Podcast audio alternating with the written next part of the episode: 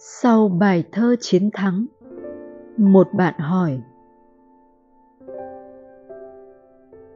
sau khi đọc bài thơ về chiến thắng, con hiểu được chiến thắng tạm thời của vô thường không thể làm con hạnh phúc. Và con muốn có chiến thắng thực sự trước mọi kẻ thù, phá tan mọi ngục tù xiềng xích mà con đang có. Nhưng xin thầy chỉ cho con làm sao để chiến thắng. Và trạng thái chiến thắng cuối cùng sẽ như thế nào?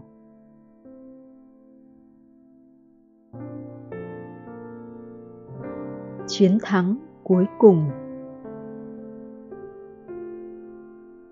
Hàng phục đánh tan mọi kẻ thù. Phật mẫu chiến thắng hỡi đạo sư. Xin hãy cho con nguồn sức mạnh. Phá tan xiềng xích mọi ngục tù. Sự giả luôn làm con yếu đuối. Liều lĩnh chẳng giúp con mạnh lên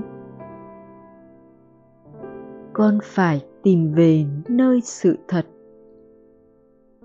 Cội nguồn sức mạnh, thực vững bền.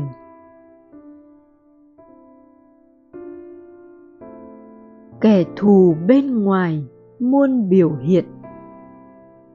Kẻ thù bên trong chỉ một thôi. Ảo giác cái tôi, con tiêu diệt. Quân thù sạch bóng ở trên đời.